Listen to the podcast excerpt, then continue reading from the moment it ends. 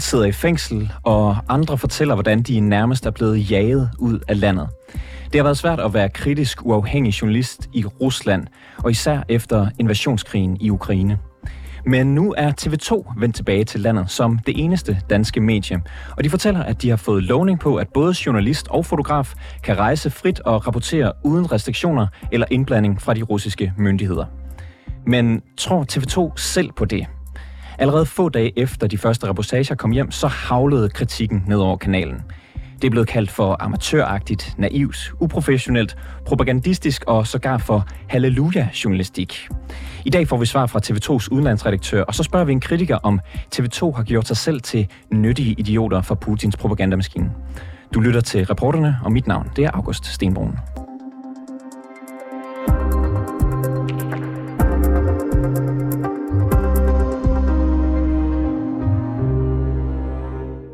Øh, en del af den her hårde kritik, der har været mod TV2, den kan man jo læse i en leder i Ekstrabladet, og den har du skrevet, Uffe Gardel. Velkommen til. Tak.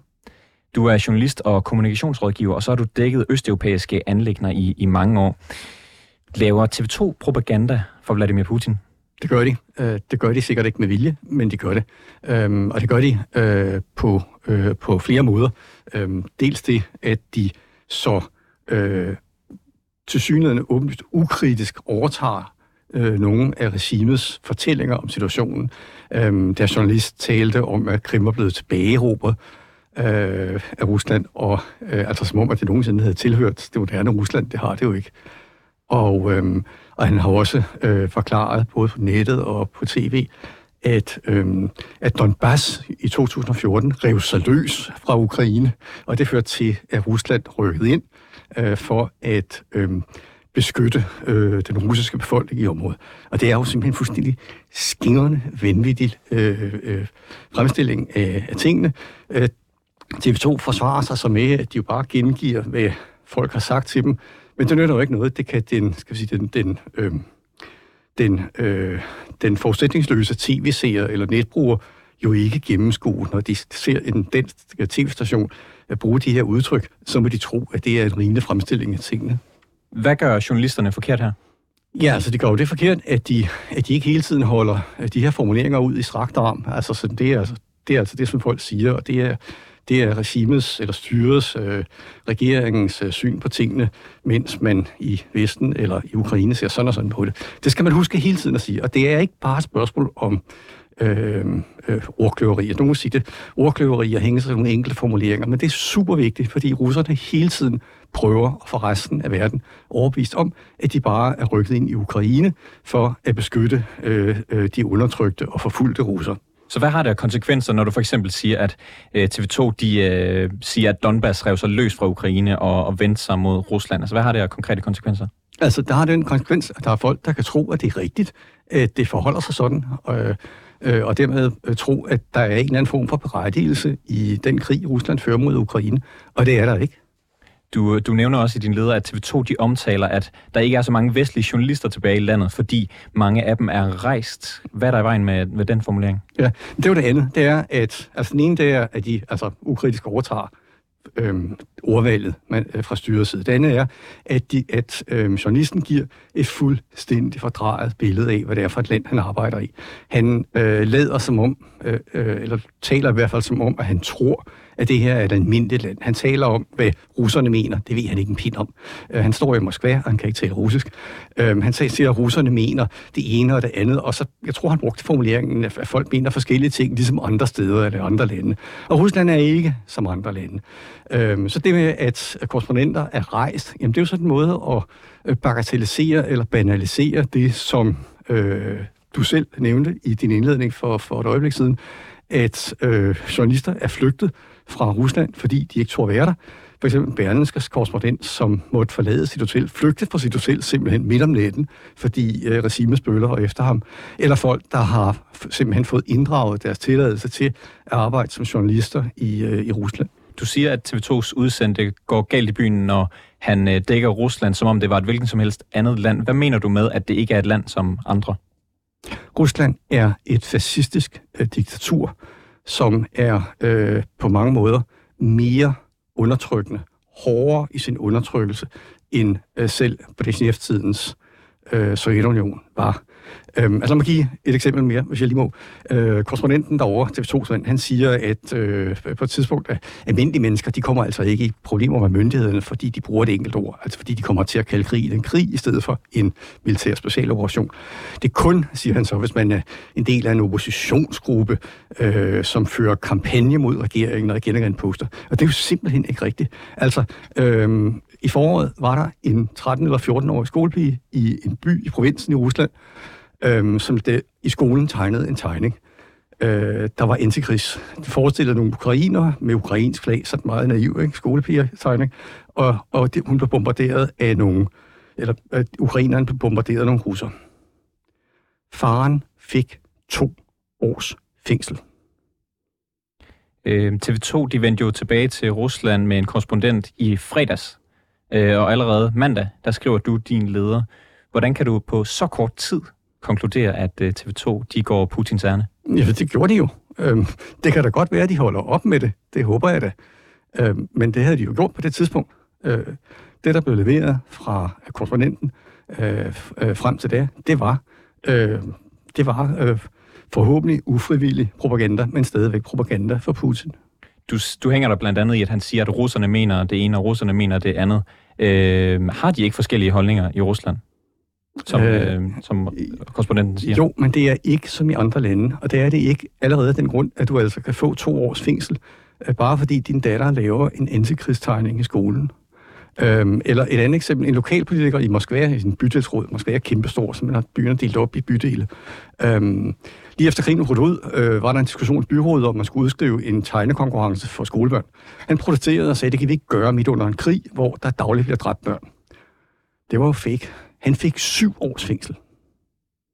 Men øh, korrespondenten her, han øh, baserer det jo sikkert på, at han har talt med nogle øh, mennesker. Skal han give nogle deklarationer inden? Skal han give nogle forbehold, inden han fortæller om, øh, hvad han har talt med folk om? Hvordan skal han præsentere det? Altså, han skal i hvert fald blive bedre til at, at, at han skal gøre sig klart, hvad det er for et land, han arbejder i. Han skal gøre sig klart, og han skal fortælle sine seere og internetlæser, at de mennesker, han taler med, ikke nødvendigvis skal tale frit. For det kan de ikke øh, altid. Nogle gør det så alligevel, eller de går meget, de går tæt på kanten. Øhm, han skal også blive bedre til at høre efter, hvad folk øh, siger til ham, øh, når de engang mellem siger noget, som med en lille sprække i den officielle fortælling. Altså for eksempel, øh, for eksempel, han taler på et tidspunkt med en kvinde, han, han er med hende ude at købe ind, og så siger hun noget med, at hun håber, at hedet en dag vil forsvinde, og vi kan blive venner med ukrainerne igen. Og der kunne man måske sige, hov, hvad var det? Øh, siger hun, at vi er hadet? For det er nemlig ikke noget, du vil høre fra den russiske regering, men det ved en almindelig russer, der er ude at købe ind, altså godt. I din øh, leder, der kalder du det her for en grum paudi på gamle dages udenrigsjournalistik, at øh, TV2's øh, korrespondent ikke kan russisk. Kan du forklare, hvad du mener med det? Det er ikke så meget det, han ikke kan russisk. Øhm, fordi som, som journalist kan man altså mange gange blive tvunget til at arbejde i lande, hvor man ikke kan sproget. Men det er klart, at i et land som Rusland, i en særlig den situation, man er i nu, hvor det er vigtigt at komme på fortrolig fod med folk, der er det vigtigt at kunne sproget. Øhm, det, der ligger i det der med parodien på den gammeldags journalistik, det er den der forestilling om, at han kan stå i Moskva og, og udtale sig om, hvad russerne mener. Altså, du godse, er der, er der ret mange ting, som du ville tro at fortælle en udenlandsk tv-station om, hvad danskerne mener om. Altså, jeg ved da ikke, hvad folk mener i Hirtshals og Bjerringbro, og hvor der ellers bor mennesker her i landet. Øhm, hvor skulle jeg vide det fra? Jeg har kun nogle meningsmålinger at kigge på. Øhm, og du kommer så med den her øh, kritik, øh, blandt andet i Ekstrabladet. Øhm, hvad bygger den egentlig på? Altså, hvad ved du egentlig selv om at bedrive øh, kritisk øh, udenrigsjournalistik? Øh, selvom jeg, jamen, jeg for, forsøger øh, de gange, jeg har været ud og leve op til, øh, til det, jeg prikker. Øhm, men hvad kan man sige, på trods af din kritik af, af TV2's dækning i Rusland, er det så ikke bedre, at de er der? Jo, bestemt. Altså, øhm, det har jeg sagt her og der alle vegne, at det er helt fint at være i, øh, i Rusland. Øhm, det er super fint. Man skal bare være opmærksom på, at der er en grund til, at man bliver lukket ind. Altså styret her vil vældig gerne kunne profilere sig på, at nu har vi en dansk journalist inde og se, hvor frie vi er. De vil gerne give sådan et, et billede af en vis normalitet. Det er også derfor, de ikke smider alle ud på, øh, alle journalister ud på en gang. Men man skal huske, altså igen, at det er ikke et frit land. Det er et fascistisk diktatur, som er uset brutalt i sin undertrykkelse af befolkningen. Hvad vil du så have, at TV2 de ændrer? Altså, jeg skal jo ikke stå og redigere TV2. Jeg har sagt, hvad der er galt med deres journalistik, og hvordan de så vil rette op på det, det, det må de jo selv finde ud af. Du hæfter dig jo selv ved det her, at, øh, at øh, korrespondenten tager fat i, hvad russerne mener. Ja, det skal han holde op med. Skal man for eksempel, hver gang man øh, nævner noget fra Rusland, hver gang man har talt med en øh, russer på gaden, en mere tilfældig en, skal man så sige, i øvrigt ved vi jo ikke, om den her person overhovedet kan få sig til at sige alt, hvad de mener, fordi at øh, det kan have vidtgående konsekvenser? Det skal du nok huske at sige hver eneste udsendelse, eller hver eneste internet, ja, altså, at vi er opmærksom på, at folk ikke kan tale frit her, øh, fordi det altså kan have drastiske konsekvenser at, øh, at sige noget forkert. Du kan miste dit job, du kan miste din frihed. Men kan det ikke også have konsekvenser, hvis man så begynder altid at Øh, altså kan det ikke få konsekvenser for øh, TV2, for journalisten, hvis, øh, hvis de øh, altid øh, laver tvivl om, om øh, den her, øh, de her kilder siger, hvad de mener? Hvilken konsekvens mener du? Fra de russiske myndigheder for eksempel. Det ved jeg ikke. Øh, det har altid konsekvenser at lave journalistik fra et land som Rusland. Øh, TV2 har så valgt den nemme løsning, som er ikke at lave ret meget journalistik. Øhm, der har jo været en del øh, sager, altså vi har jo set, øh, Rusland har man skulle dække øh, kritisk for nylig, der har også været øh, VM i Katar, som, øh, som har skulle dække. Kan, kan man ordentligt dække diktatur, der ikke har pressefrihed, kritisk? Det er i hvert fald svært. Øh, man skal gøre sig klart, øh, at det er svært, og man skal, man skal lægge præmisserne åben frem for sine brugere, sine seere, lytter og læser. Man skal fortælle dem, hvad vilkårene er. Altså for eksempel skal man huske hele tiden i Rusland at fortælle, og sikkert også i Katar, de her mennesker kan ikke tale frit de her mennesker kan risikere at komme i problemer bare, bare fordi de taler med mig. Øhm, TV2 de øh, siger jo, at de har fået øh, lovning på, at de kan rejse hen, hvor de vil, de kan ra- rapportere, som du vil. Tror du på, at det er sandt? Både og. Altså, jeg tror ikke, at øh, de russiske myndigheder aktivt vil forhindre TV2 i at tage et bestemt sted hen. Det, vil, øh, det, det ved de godt øh, vil være dumt af dem. Øhm, Øh, men de påvirker jo indirekte TV2's øh, udsendelser på den måde, at de mennesker, TV2 taler med, generelt vil være skræmte fra at sige visse ting. Tror du, at TV2 kan slippe afsted med, uden øh, konsekvenser, og sige hvad som helst, mens de er på russisk grund? Nej, selvfølgelig kan de ikke det. Altså, det er jo problemet med den lovgivning, man nu har indført. Det er, at øh, også en vestlig journalist kan få øh, op til 15 års fængsel for at udbrede det, der hedder fakes det hedder det også på russisk nu, fakes om, øh, om den øh, russiske øh, krigsførelse i Ukraine. Så når de giver den her lovning på, at de kan rapportere frit og rejse frit, så er det med det forbehold, at øh, hvis man mener, øh, siger noget, som øh, de, russiske myndigheder øh, mener er fakes, som du kalder det, det er en god point. Det, øh, så, så kan det, øh, så kan det øh, skabe fængselsstraffe og, og ikke være så frit alligevel. Det er en god pointe, du har der. Altså, det det har, du, det har du ret i øh, at hvis TV2-journalist pludselig nåede frem til den øh, erkendelse, at han havde lyst til at fortælle øh, sine seere, at, øh, at der dagligt bliver dræbt øh, børn i Ukraine på grund af krigen, øh, ja, så overtræder han faktisk en lov, som kan give op til 15 års fængsel. Hvis nu TV2 de fortsætter i, i det spor, som de har haft her øh, den, øh, den weekend og et par dage, hvor de har været i Rusland indtil nu, som du ikke øh, er tilfreds med, hvad kan det så have af konsekvenser for os her i Vesten, der ser de nyheder? Øhm, meget af det, TV2 har lavet er, øh, deroverfra, er ikke noget, man bliver klogere af. Det er noget, man bliver en lille smule dummere af.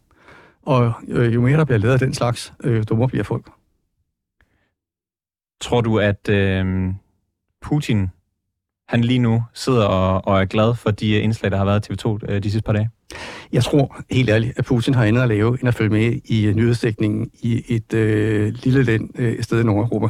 Men der sidder folk under ham, som er glimrende tilfredse. Uffe Gardel, journalist og lederskribent hos Ekstrabladet. Tak fordi du kom i studiet. Velkommen. Så kan jeg sige velkommen til dig, Jakob Wissing. Du er udlandschef på TV2. Velkommen til programmet. Tak for det. Det er jeres dækning, som i de seneste dage er kommet under beskydning fra flere sider. Jeg kan lige nævne et par stykker ud over Uffe Gardel, som vi lige har haft i studiet. Jeres tidligere vært gennem 25 år, Per Christensen, han sagde, at han vemmedes ved dækningen. Militæranalytiker ved Forsvarsakademiet, Anders Puk Nielsen, han sagde, at den var naiv, og lektor ved Forsvarsakademiet, Claus Mathisen, han har efterlyst nuancer. Øhm, lad mig lige starte med at spørge dig, Jacob Wiesning. Kan, kan journalister bedrive fri og uafhængig journalistik i Rusland? Nej, fri journalistik er det aldrig, fordi når man er i et land, hvor, øh, hvor indbyggerne bliver kraftigt undertrykt, som man gør i Rusland, så er det aldrig frit. Øh, de vilkår, vi har fået lov at operere under, det er, at vi har fået lov til at opholde, øh, opholde os der i nogle uger. Vi har fået lov til at bevæge os frit, øh, medmindre det er øh, restriktive områder som militærområder eller krigszoner. Og vi har fået lov til at snakke med dem, som har lyst til at snakke med os. Så det er under de vilkår, vi øh, må operere, og det har vi prøvet at beskrive i artikler, i øh, ord og billeder, øh, på tv øh, i forhold til, hvad er det for nogle vilkår, vi har fået lov til at operere under. Jeres korrespondent i Rusland, Anders Lomholdt, han øh, skriver sådan her til jeres læsere. Vi har fået frie hænder til det, vi gerne vil, og rejse de steder, vi gerne vil. Min hensigt er at vise, hvordan russerne oplever krigen i Ukraine, og hvordan den påvirker dem. Det lyder som om, at der ikke er nogen begrænsninger for TV2's journalistik i Rusland. Er der begrænsninger? Øh, der er de begrænsninger, som jeg lige har fortalt, at man selvfølgelig er i et styre, hvor ytringsfriheden er skærpt begrænset, øh, men at vi forløbig ikke er blevet mødt med nogen begrænsninger på, hvem vi taler med, eller øh, hvor vi rejser hen. Øhm, så der, øhm, har, I, har I diskuteret, hvad I kan og ikke kan gøre, når I for eksempel står på gaden i Rusland af hensyn til jeres ansatte sikkerhed? Ja, det har vi selvfølgelig øh, diskuteret meget nøje. Det gør vi altid, inden vi rejser ind i lande, øh, hvor, øh, hvor ytringsfriheden er skærpt begrænset. Der prøver vi at lave en god diskussion af, hvordan vi skal operere og under hvilke vilkår vi, vi arbejder. Og det har vi selvfølgelig også gjort, før vi rejste til Rusland. Og hvis du lige, hvis, hvis du har lyst til at lukke mig med ind i det rum, altså, hvad er det for nogle overvejelser, I har haft inde i Torsted?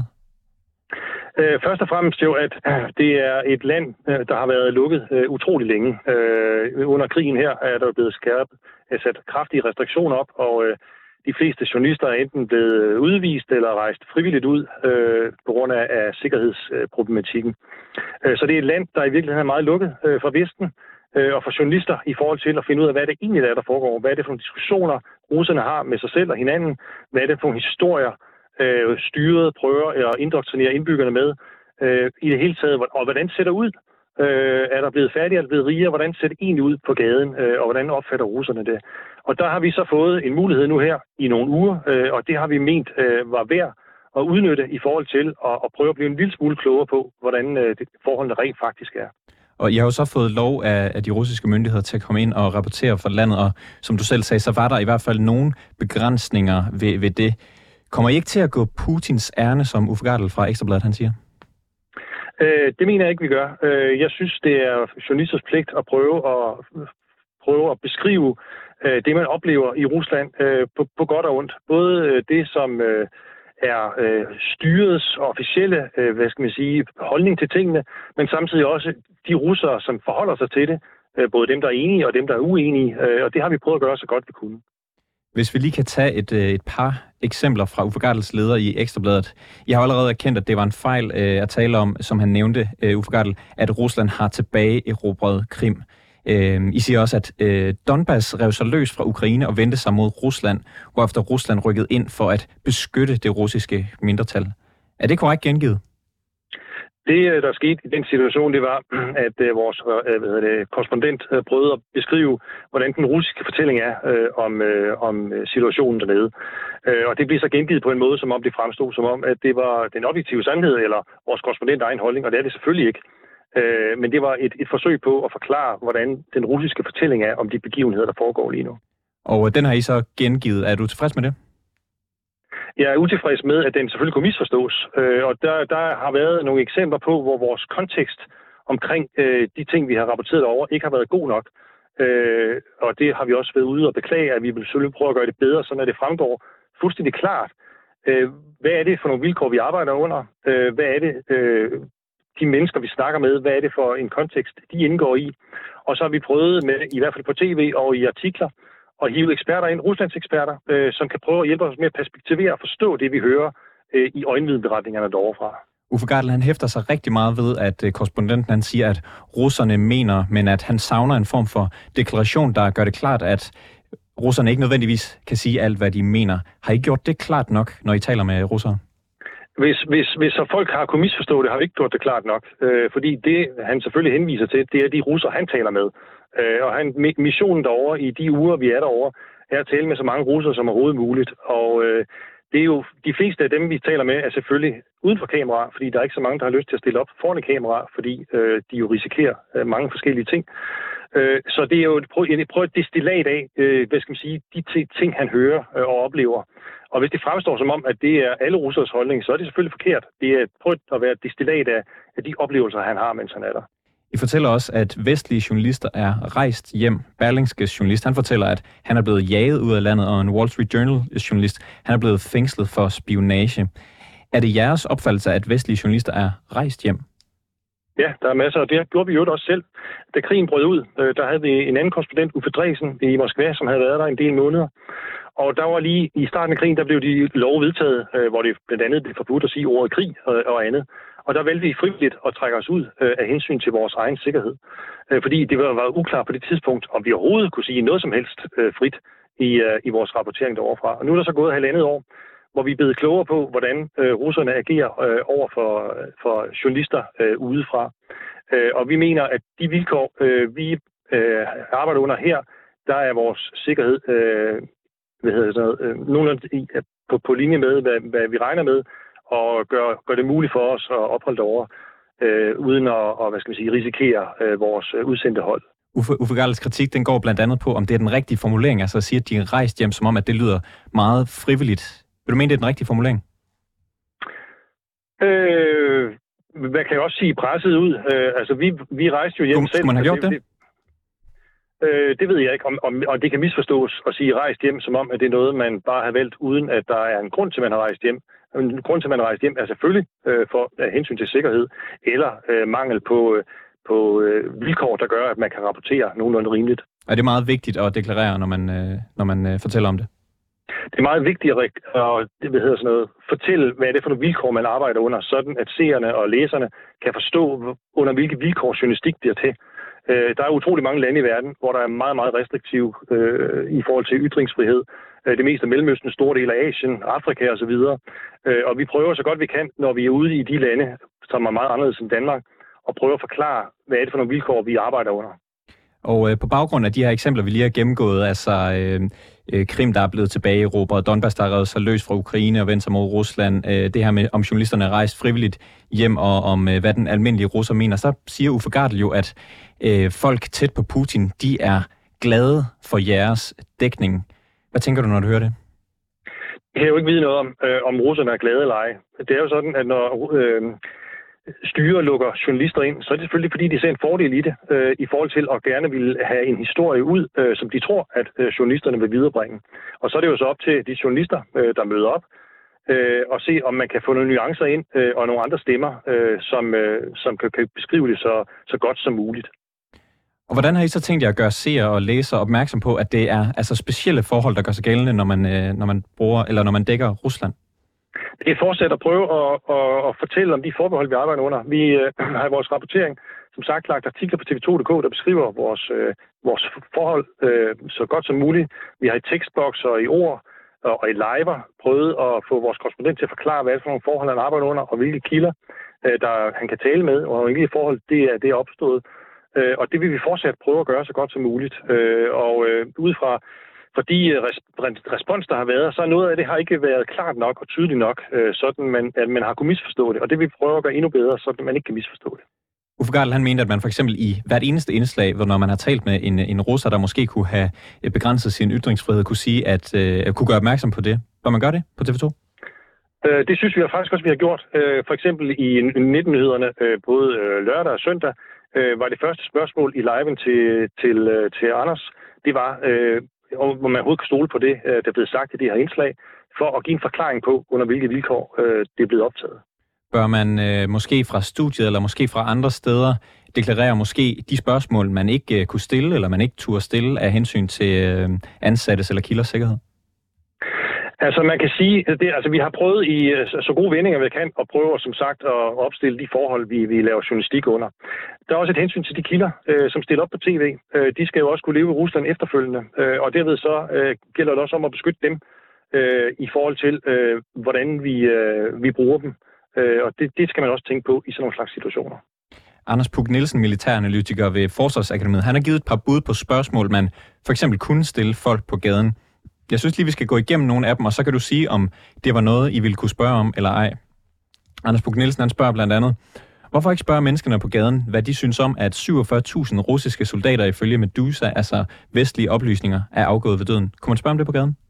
Ja, det kunne man sagtens, og det har vi sådan set også gjort. Øh, der er bare de fleste af dem, der har ikke lyst til at forholde sig til det, eller har ikke lyst til at stille op på kamera. Der er utrolig mange spørgsmål af dem, der er blevet foreslået af af, af, af folk øh, i den her forbindelse, øh, som jo vi selvfølgelig snakker med folk om. Øh, men meget af det bliver jo ikke øh, sendt i fjernsynet, fordi folk ikke har lyst til at stille op, eller ikke tør øh, af forståelige grunde. Og der er det jo så vores opgave at prøve øh, at referere så, så lødigt som muligt øh, de oplevelser og destillat af det, der bliver sagt så godt som muligt. Så øh, hvis, hvis I, I, kan også, I har også spurgt om, øh, hvad det vil sige at øh, afnazificere Ukraine? Vi, vi spørger journalister, eller slået, vi spørger øh, russere om alt muligt mellem himmel og jord, øh, på, den, på den ene eller anden måde. Men det her, det er jo ikke en, en øvelse i at, at stille det mest ubehagelige spørgsmål øh, på gaden øh, i, i forhold til at, øh, at prøve at få en, en respons ud af det. Øh, fordi det er ikke nødvendigvis øh, den bedste form for journalistik. Den bedste form for journalistik er jo selvfølgelig øh, at prøve at få så mange indtryk med som muligt, både fra kritikere og tilhængere af Putins styret og krigen. Øh, og hvordan man gør det, det har helt at, gøre med, hvilken kilde man har med at gøre. Kan man øh, med øh, hvad sådan ro i stemmen være sikker på, eller kan man med ro i stemmen sige, at man laver kritisk journalistik i et, et diktatur som, øh, som Rusland, øh, som ikke har presfrihed? Ja, det mener jeg godt, man kan. Man kan sagtens øh, arbejde øh, kritisk, øh, selvom der er store øh, restriktioner på ytringsfriheden. Det gør vi jo i de fleste lande. De danske medier, som er øh, ude i verden, øh, hovedparten af lande i verden, har skærpede restriktioner på ytringsfrihed. Øh, og det, det, er, det er vi normalt, øh, eller det arbejder vi normalt under, og det er den eneste måde at kunne komme ind i de her lande på. Øh, og der er mange måder at lave kritisk journalistik på, øh, som er anderledes end det, der er i Danmark, øh, hvor vi kan sige og gøre, hvad vi har lyst til. Øh, men man kan jo få utrolig mange informationer ud øh, ved at tale med folk, både foran og bag kamera, øh, og høre om, hvad det egentlig er for nogle historier, øh, de fortæller sig selv og hinanden. Så man giver lidt køb på, hvad kan man sige, det kritiske for ligesom at få muligheden for at lave de historier, der er? Nej, kritikken er altid øh, muligt, men man skal jo tænke på, hvad er det for nogle kilder, øh, man taler med, og hvordan beskytter man dem, øh, efter vi har forladt landet igen, øh, mod, øh, hvad skal man sige, at de bliver øh, forfulgt eller på en anden måde udsat for noget ubehageligt. Er der nogen grænser for, hvad jeres øh, udsendte kan sige, mens øh, han står i Rusland? Det har der ikke været foreløbig. Kan han sige, øh, at kan han snakke om afnazificering? Det har der ikke været nogen restriktioner på indtil videre. Kan han tale om, at 47.000 russiske soldater ifølge vestlige oplysninger er afgået ved døden? Det har der heller ikke været restriktioner på indtil videre.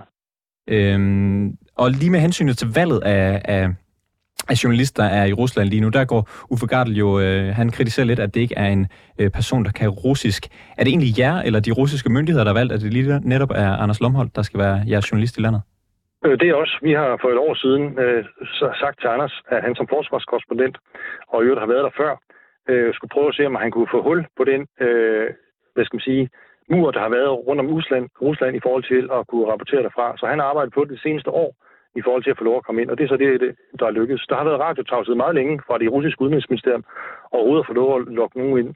Øh, men så her for nylig, så åbnede de op øh, for en dialog, øh, og det er så det, der er lykkedes nu. Øhm, fik, søgte de visum fra andre journalister end Anders? Der, der er andre journalister, som er i visumproces stadigvæk. Øhm, hvilke, nu har der været en del kritik øh, fra, fra Ekstrabladet, der har været fra de her militæranalytikere fra Forsvarsakademiet. Har det givet anledning til at skulle lave forandringer i øh, jeres dækning af Rusland?